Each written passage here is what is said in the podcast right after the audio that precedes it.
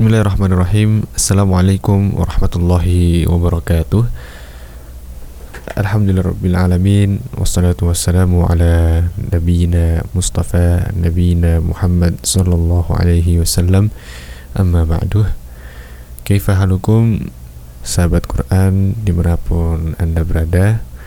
Senang sekali di sini saya Taki Altman Bisa menemani Sahabat Quran pada kesempatan kali ini tentunya dalam program Makon Majelis Takon seputar hukum-hukum keislaman. Dan Alhamdulillah telah hadir bersama kita yaitu Fadilatul Syekh Abdul Qadir Abdul Muiz.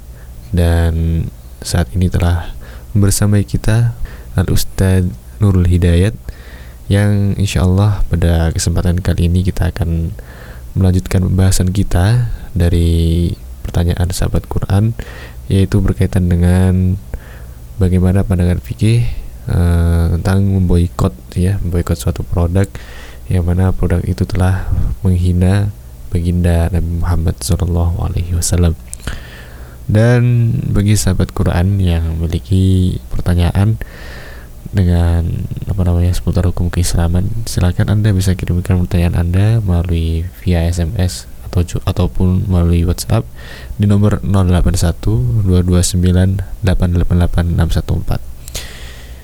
Untuk bersingkat waktu, baik saja kita persilahkan Ustadz Nurul Hidayat untuk memulai pembahasan pada kesempatan kali ini. Monggo tafadhol Ustaz. Bismillahirrahmanirrahim. Assalamualaikum warahmatullahi wabarakatuh. Waalaikumsalam. Alhamdulillah rabbil alamin. الحمد لله الذي أرسل رسوله بالهدى ودين الحق ليظهره على الدين كله ولو كره المشركون اللهم صل وسلم وبارك على نبينا محمد وعلى آله وأصحابه أجمعين وبعد sahabat Al-Quran dimanapun anda berada Alhamdulillah kita melanjutkan uh, majelis konsultasi dengan Syekh kita Syekh Abdul Qadir Abdul Aziz Aisyam Hafizullah Ta'ala kita masih tentang pertanyaan uh, apa namanya uh, memboikot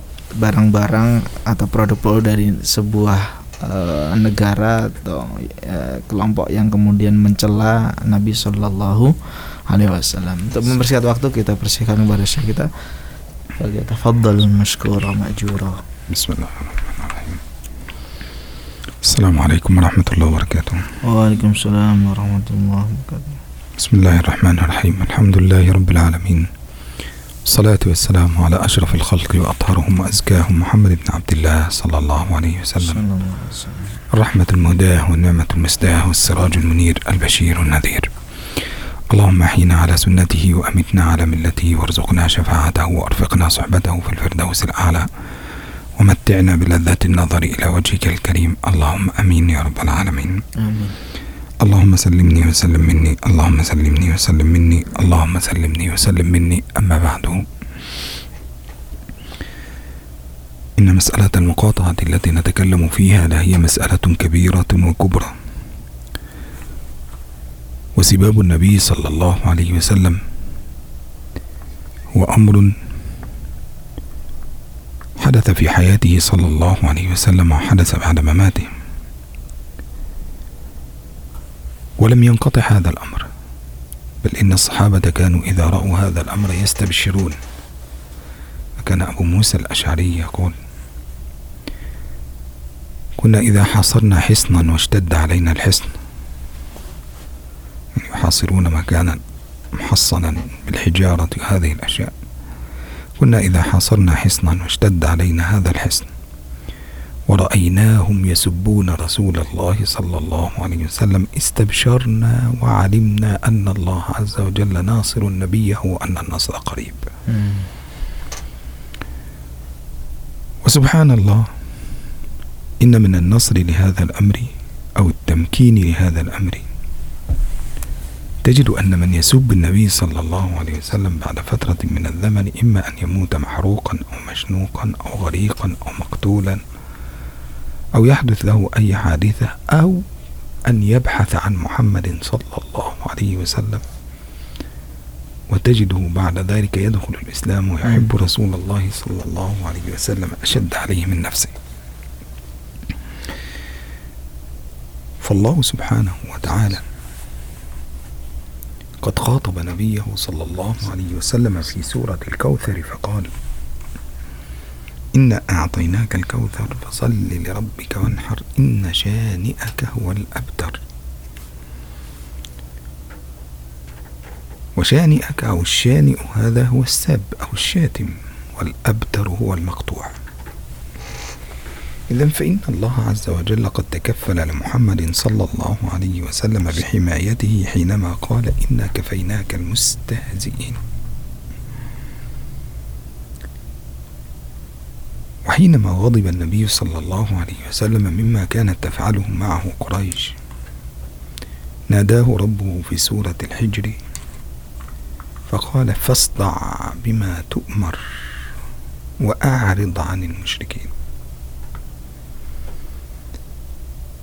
وهذا درس للأمة الإسلامية. لا بد أن نتفطن إليه ونفهمه لأن الأمر أكبر مما تتخيلون أو مما نتخيل. وقلنا قبل ذلك أن سباب النبي صلى الله عليه وسلم المقصد منه أولا أو مقصد اليهود منه أولا والنصارى هؤلاء مقصدهم هو تشتيت الأمة الإسلامية أو تفرقة الأمة الإسلامية. وتفرقة الأمة الإسلامية كما قلنا أول شيء تأتي عن طريق علماء الدين عن طريق العلماء. وقسمنا العلماء إلى قسمين وقلنا علماء دنيا وعلماء دين. وقلنا أن علماء الدنيا هؤلاء يبيعون أنفسهم بالغالي والرخيص ويلهثون وراء كل ناعق. كل واحد يأتي خلاص هم رجاله. المهم عندهم الطعام والشراب. المهم عندهم أن يعيشوا نعيشة هنيئة. لا يبحثون عن الله ولا عن رسوله وهؤلاء موجودون في كل زمان ومكان. وأما علماء الدين فهؤلاء الذين حملوا الراية ووقفوا حتى في وجه الظلم يحاربون ويتكلمون بلسان الحق لا يخشون في الله عز وجل لومة لائم.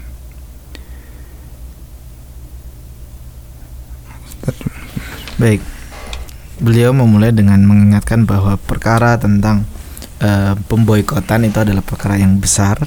Maka kita ada beberapa hal yang perlu kita uh, fahami bersama uh, berkaitan dengan hal tersebut dan berkaitan dengan hal yang um, apa namanya menyebabkan pertanyaan tadi tentang perihal orang-orang yang kemudian atau kejadian uh, penghinaan terhadap Nabi Shallallahu Alaihi Wasallam yang hal itu sudah banyak terjadi bahkan ketika beliau masih hidup atau ketika beliau sudah meninggal dunia. Suatu ketika Abu Musa al-Asy'ari radhiyallahu anhu seorang sahabat berkata bahwa ketika kami dalam keadaan terpojok kemudian dikepung oleh pasukan atau kemudian orang-orang kufar dan kemudian mereka menghina Nabi ya mereka orang-orang kufar itu menghina Nabi Sallallahu Alaihi Wasallam maka beliau mengatakan ingatlah bahwa nasra qarib bahwa kemenangan itu akan dekat sekali. Karena apa?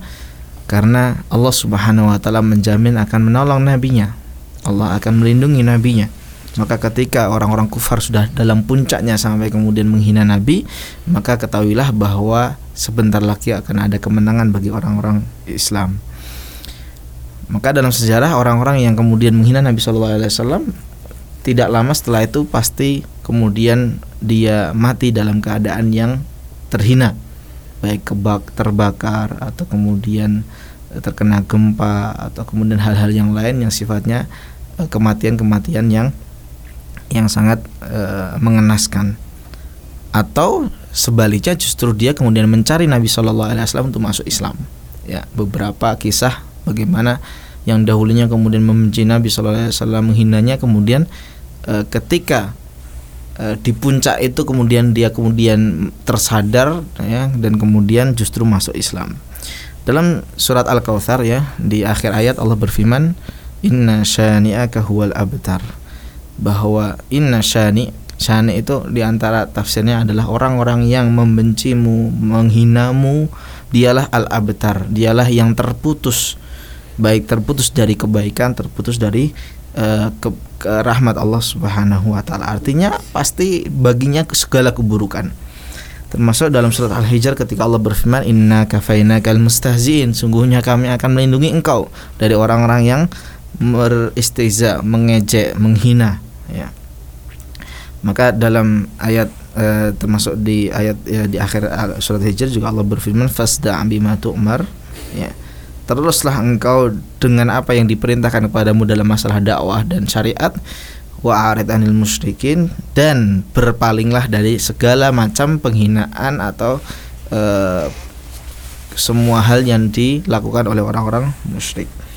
Nah, kalau dilihat bahwa di antara tujuan orang-orang Yahudi dan Nasrani orang-orang kufar secara umum menghina Nabi Wasallam adalah di antaranya adalah tafriqul ummah. Mereka ingin memecah belah soft kaum muslimin, ya memecah belah antara eh, di dalam apa namanya jamaah atau di dalam tubuh umat Islam sendiri. Maka dan yang paling utama adalah memecah belah antara uh, para ulamanya dan kalau kita lihat ulama itu terbagi menjadi dua yaitu ulama dunia dan ulama udin. Ulama yang sifatnya dia adalah orientasinya adalah dunia. Dia seorang memiliki ilmu agama tapi hal itu untuk uh, hanya sekedar me, me, apa namanya untuk tujuan-tujuan dunia ya agar dia kemudian hidup di dunia dengan uh, kenyamanan yang kemudian sampai menjual agamanya. Berbeda dengan ulama din yang mana mereka lah yang kemudian uh, menjaga syariat ini dan berkata dengan sesuai dengan yang Allah dan Rasul mau atau Allah yang Rasul sampaikan dalam Quran dan Sunnah. وحينما نطالع عهد النبي صلى الله عليه وسلم نجد أن الذين سبوا رسول الله صلى الله عليه وسلم كما قلنا قد ماتوا بطريقة بشعة أو بأمور لا تقبل. وقد جاء في الحديث عن عروة بن الزبير رضي الله عنه الذي رواه البخاري في صحيحه وكذلك رواه مسلم بسنده. عن عروة بن الزبير رضي الله عنه أن رسول الله صلى الله عليه وسلم كان جالسا بجوار الكعبة. فمر عليه الأسود ابن عبد يغوث والوليد بن المغيرة والعاص بن وائل السهمي والحارس بن الطلاطلة مروا على رسول الله صلى الله عليه وسلم فسبوا رسول الله صلى الله عليه وسلم فنزل قول الله سبحانه وتعالى فاصطع بما تؤمر وأعرض عن المشركين إنا كفيناك المستهزئين يقول عروة فجاء جبريل إلى النبي صلى الله عليه وسلم. فمر الأسود بن عبد يغوث. الأسود هذا مر على النبي صلى الله عليه وسلم فأشار جبريل إلى بطنه. أشار بإصبعه إلى بطنه. فمات من بطنه فأخذ يتقيأ حتى نزل من بطنه القيء. نزل منها الدم والصديد وهكذا حتى مات بسبب فاستسقى عليه بطنه فمات أو قتله بطنه. ومر الوليد بن المغيرة وكان في رجله في كعب رجله جراحة. يعني في الكعب كان موجود جرح قديم جدا كان في غزوة من الغزوات وأصابه سهم في هذا المكان وهذا الجرح لم يندمل أبدا. فأشار إليه جبريل فتعفن هذا الجرح في جسده حتى مات هذا الرجل بهذا الأمر. وكذلك مر العاص بن وائل فأشار جبريل إلى أخمص قدمه أخمص القدم الذي هو الإصبع من عند الإصبع الصغير هكذا. نعم. أخمص القدم هذا من عند الإصبع الصغير هذا الإصبع الصغير هذا يسمى بالأخمص. فمر العاص بن وائل فأشار إليه جبريل فركب حمارته. العاص بن وائل وخرج إلى الصحراء فوقصته ناقته أي أوقعته وضربت أخمصه يعني الناقة ضربت الأخمص هذا شيء عادي بالنسبة للإنسان. فأصابته الجراحة فظل في هذا الأمر حتى مات. أما الحارث بن الطلاطلة وكان أكثرهم سبا إلى رسول الله صلى الله عليه وسلم. فأشار جبريل إلى رأسه. وهذا كان أخطر واحد فيهم حقيقة لأنه كان أكثرهم سبابا لرسول الله صلى الله عليه وسلم. فأشار جبريل إلى رأسه. فنزل منها القيح والدم والصديد حتى أن الناس كانت إذا رأته تبتعد عنه من قبح منظره. وظل القيح والدم والصديد يخرج من رأسه حتى مات مقتولا بهذا الأمر. أما أبو لهب فقد أصابته قرحة في جسده. حتى أصبح جسده يتعفن. ومات. وحتى أن الناس كانوا يخافون أن يقبروه في قبره من شدة هذا. من شدة الذي أصابه. وبطبيعة هذا الأمر انظر إلى طريقة القتلة لأن الله عز وجل هو الذي تكفل بهذا الأمر. فقد تجد الأول مقتولا بسبب سهم بسيط أو شيء دخل في رجله. آه. هذا الشيء الذي دخل في رجله هو شيء بسيط جدا لا يؤثر على أي أحد. وعلى ذلك فليعلم الجميع أن الله كافلا نبيه محمدا صلى الله عليه وسلم وحافظه سواء كان في حياته وبعد مماته. زم الدور علينا نحن المسلمين. هي الآية التي جاءت لمحمد صلى الله عليه وسلم فاصدع بما تؤمر وأعرض عن المشركين. لماذا؟ لأن المشركين يريدون أن يشغلونا كل مرة بشيء معين. فها نحن الآن نشغل بسب النبي صلى الله عليه وسلم. لكن من ناحية أخرى تقسم فلسطين بدون أن يعرف المسلمين. تتم الخطة التي لا يريدون أن يلتفت إليها المسلمين وهي التطبيع مع الإسرائيليين والتطبيع مع اليهود. وهذا هو أمر أخطر من كل شيء. يلعبون على هذا الأمر.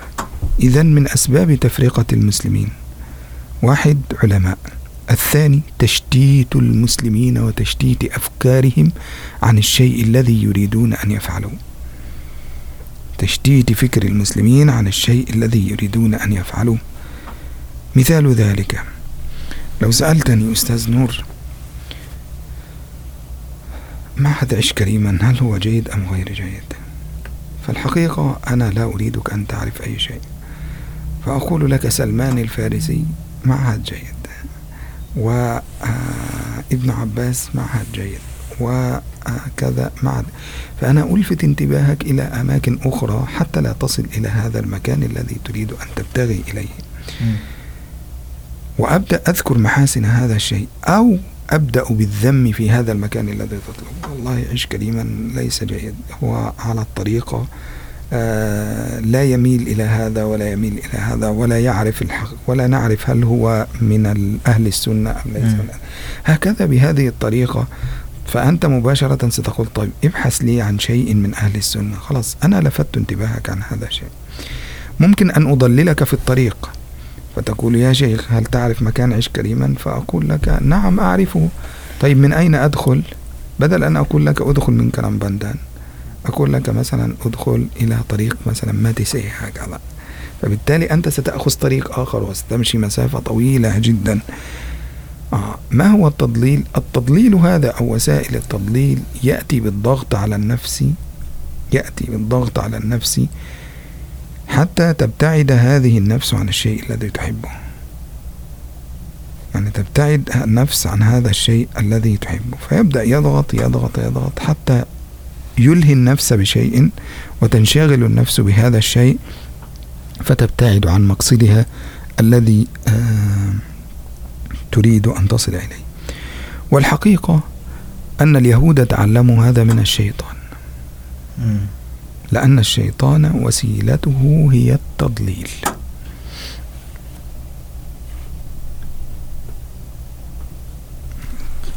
Baik.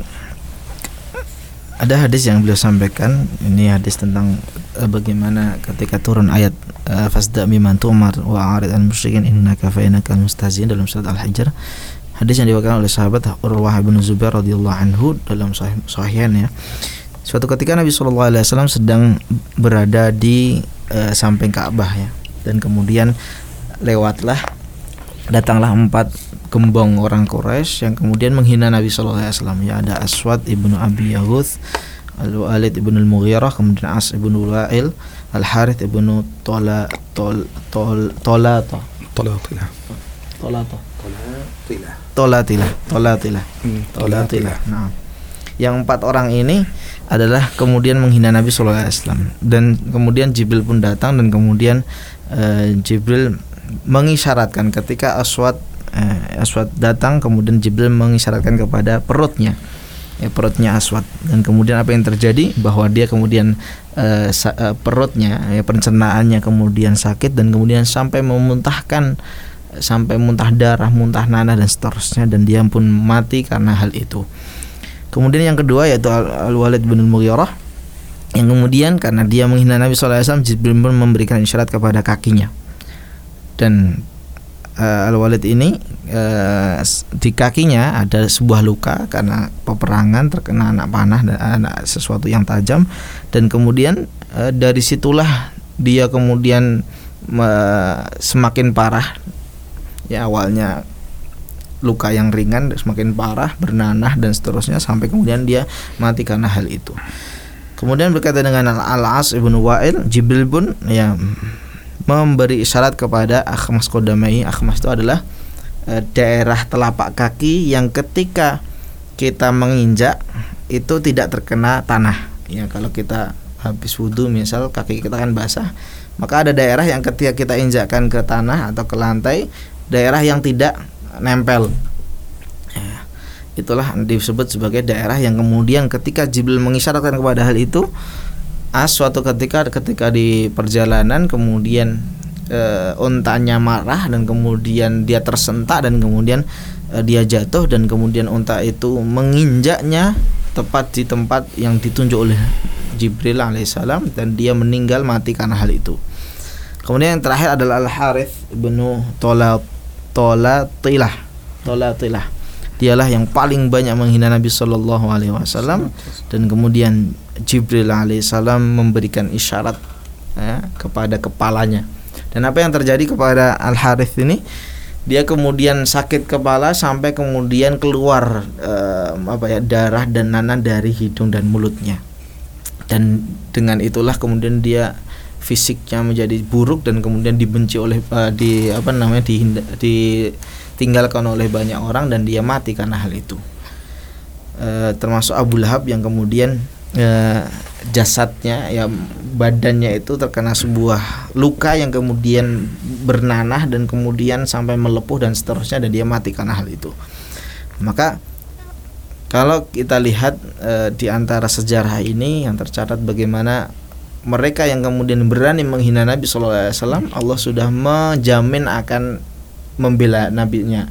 Dan di, uh, Allah yang akan me, memberikan hukuman yang setimpal bagi mereka.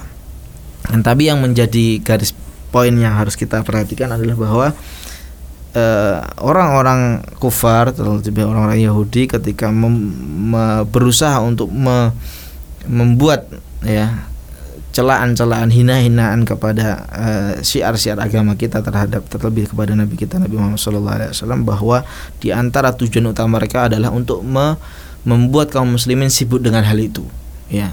Kemudian sampai kemudian terlupakan dengan hal-hal yang penting yang lainnya. Ya artinya bahwa ingatlah bahwa ketika ada penghinaan-penghinaan seperti itu mereka ada agenda lain di balik itu. Maka kalau kita lihat kasus kemarin bahwa ternyata orang-orang Yahudi sedang e, mencaplok bagian e, Palestina ya.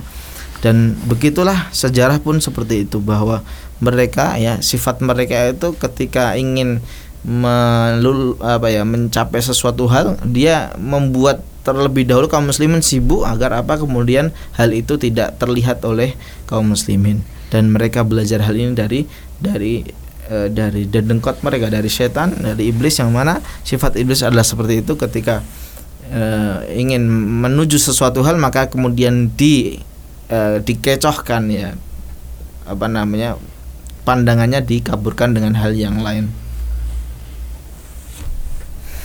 وكذلك من الوسائل التي يستخدمها هؤلاء للتفريق بين المسلمين المنافقين. يبقى لهم وسائل كثيرة أولا. قلنا أن من الوسائل التي يستخدمونها أولا هي علماء الدين. وعن طريق علماء الدين يبدأون يضللون علماء الدنيا أقصد. وعن طريق علماء الدنيا يبدأون يضللون المسلمين. ويبدأ التضليل هذا عن طريق هؤلاء. والحقيقة أن هؤلاء من أعداء الله سبحانه وتعالى. فقد جاء في الكتاب الله سبحانه وتعالى وكذلك جعلنا لكل نبي عدوا شياطين الإنس والجن. يوحي بعضهم إلى بعض زخرف القول غرورا ويتم معاداة النبي صلى الله عليه وسلم.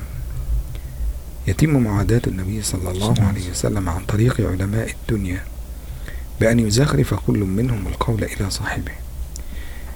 ولذلك في كلام النبي صلى الله عليه وسلم إن أخوف ما أخاف عليكم بعدي منافق عليم اللسان كان يقصد به هؤلاء العلماء الذين يزينون الباطل على أنه حق ويرسمونه للناس ويتركون طريق الحق فيضلون ويضلون.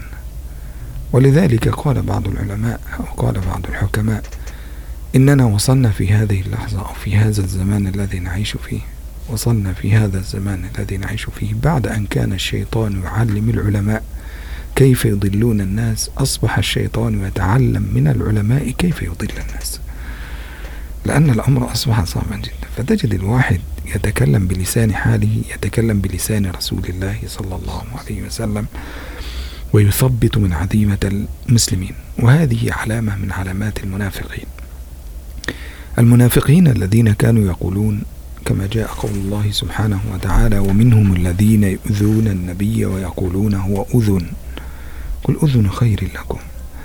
هؤلاء كما جاء في سورة التوبة يسبون النبي صلى الله عليه وسلم بأنه أذن. ما معنى أذن؟ يسمع لكل الناس. يعني نقول رجل يسمع لكلام الناس. أي واحد يقول له أنا أقول له مثلا والله أستاذ نور آه، ليس جيد. نعم. أستاذ نور جيد نعم. يأتي أستاذ نور صم ليس جيد نعم. هو خلاص مع كله نعم نعم. وبعد أن يمشي هؤلاء فإذا سألته يقول لها أنا لا أريد أن أغضبه هو يتكلم وخلاص ويمشي. لا الحقيقة هو حينما تكلم قد أثر فيك. ولذلك اتهموا النبي صلى الله عليه وسلم بهذا الأمر. فيقول المنافقون إن محمدا أذن أي يسمع. فإن قال أحد فينا خيرا صدقه. وإن قال غير ذلك صدقه وإن جئنا إليه فحلفنا صدقنا. يظنون أنه رسول الله صلى الله عليه وسلم يسمع لهم ويسمع لغيرهم ويتكلم. فلذلك يقولون إن قيل فينا خيرا صدق وإن تحدث أحد فينا صدق وإن جئنا إليه فعلنا جريمة وجئنا إليه حلفنا صدق. النبي صلى الله عليه وسلم ليس معنى أنه كان يتركهم في هذا الوقت أنه كان يصدقهم لا. بل إنه كان يعلم أنهم منافقين وكان يعلم أنهم كذابين وكان يعلم أنهم كذا. وإن علماء الدين هؤلاء الذين ينطبق على علماء الدنيا هؤلاء الذين ينطبق عليهم أنهم منافقون ويتعاملون بهذه الطريقة هو أذن سنقول للناس خيرا سيصدقون وسنقول فيهم سيصدقون وإذا حلفنا إليهم صدقونا بهذه الطريقة فليعلموا أنهم يحادون الله ورسوله. وقد أوقعوا أنفسهم في عقاب أليم عقاب شديد لا يقدر عليه إلا الله. فلا يمكن لأحد منهم أن ينجو بفعلته. فإن الذي تكلم بنفسه الرجل الذي سب رسول الله مباشرة قد يكون هذا الرجل قد سب رسول الله صلى الله عليه وسلم عن جهل. وإن الله عز وجل لا يعذر الجهال على ذلك. وكثير من الذين سبوا رسول الله صلى الله عليه وسلم في الدول الغربية كانوا لا يعلمون حقيقة محمد صلى الله عليه وسلم بل دفعت إليهم أموال وقيل لهم سخروا أرسلوا هذا الرجل أو صوروه بصورة ليست جيدة. ثم بعد أن صوروه بدأوا يندمون على هذا الأمر وحياتهم بدأت تتعثر.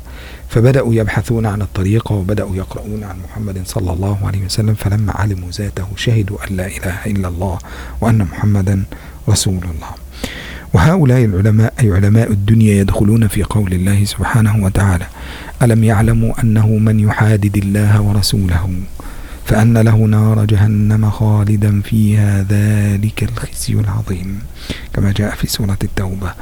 يقول الله سبحانه ألم يعلموا أنه من يحادد الله ورسوله؟ فأن له نار جهنم خالدا فيها ذلك الخزي العظيم. سبحان الله هذه الآية أوقعتهم في عذاب شديد. يحادون الله ورسوله. نعم. ومحاداة الله ورسوله أي معاداة الله ورسوله. ومعاداة الله ورسوله ليس شرطا أن تكون ليس شرطا أن تكون بالحرب أو بالسيف بل قد تكون باللسان بل قد تكون بالقلب. يعني معاداة الله ورسوله بل قد تكون بالقلب بل قد تكون معاداة الله ورسوله. يعني تكون تظن أنت أنك تحب الله ورسوله وأنت تعادي الله ورسوله وهذا الذي نعرفه بعد ذلك إن كان معنا وقت إن شاء الله Baik. Kemudian uh, berkaitan dengan tadi disampaikan ada ulama dunia yang kemudian menjual uh, agamanya untuk uh, untuk dunianya yang mereka kemudian uh, juga banyak di ayat adalah mereka uh, di antara uh, apa namanya di bagian orang-orang munafikin. Ya. Yang di antaranya uh, ayat yang tadi beliau sampaikan ya di surat Al-An'am ayat uh, 112 ya. Wa kadzalika ja'alna likulli nabiyyin aduwwan syayatinal insi wal jinni wa ba'du min ba'din zurufal qawli ghurura. Bahwa kami jadikan di setiap nabi itu adalah musuh-musuh uh, dari setan-setan jin dan manusia ya. Yang kemudian mereka mengatakan perkataan-perkataan yang kemudian e, tujuannya adalah untuk menghalangi manusia atau menjauhkan manusia dari agamanya dan menyibukkan mereka dengan hal yang e, apa namanya bisa meng, menghindarkan mereka dari agamanya. Dan itulah yang e, juga terjadi ketika kita lihat Eh, ketika terjadi uh, penghinaan terhadap simbol-simbol agama terlebih kepada Nabi Shallallahu Alaihi Wasallam ya ulama-ulama dunia ini kemudian uh, apa namanya me, menyampaikan hal-hal yang justru kemudian menyibukkan bukan pada inti permasalahannya.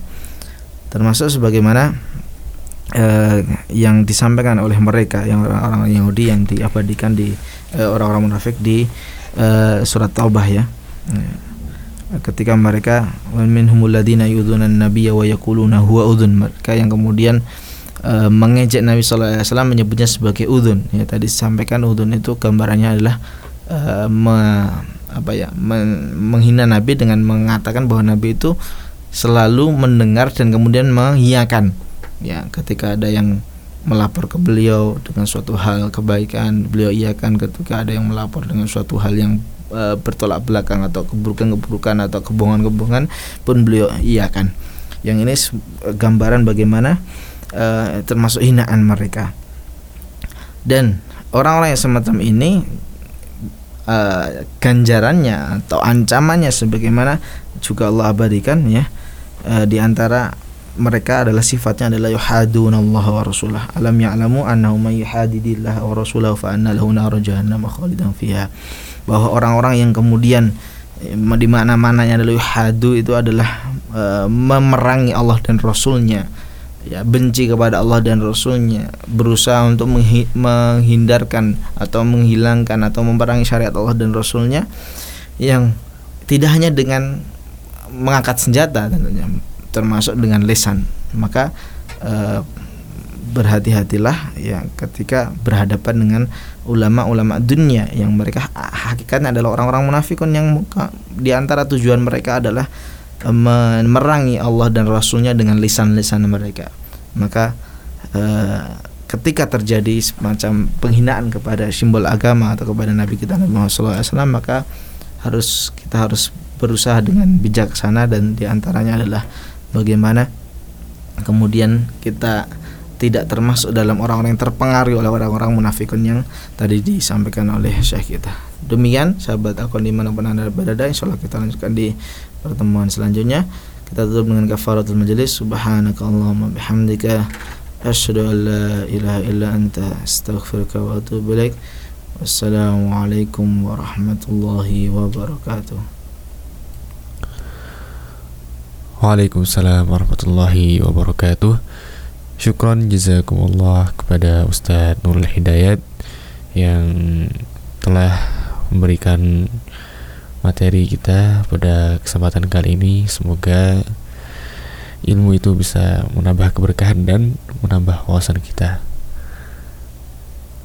Insya Allah kita akan lanjutkan lagi karena untuk kali ini masih belum selesai pembahasannya dan bagi sahabat Quran yang ingin mengirimkan pertanyaan seputar hukum keislaman silakan anda bisa kirimkan pertanyaannya melalui via SMS dan juga WhatsApp di nomor 081 229 888 dan insya Allah nantinya kita akan bahas pertanyaan Anda di sesi yang akan datang.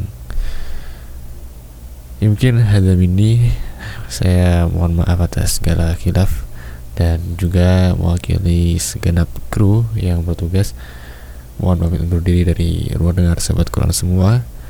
Naktatim bihamdulillah wa du'ai kafatul majlis Alhamdulillah Rabbil Alamin. Subhanakallahumma wa bihamdika Asyadu an la ilaha illa anta Astaghfiruka wa atubu ilaik. Akhirul kalam Wassalamualaikum warahmatullahi wabarakatuh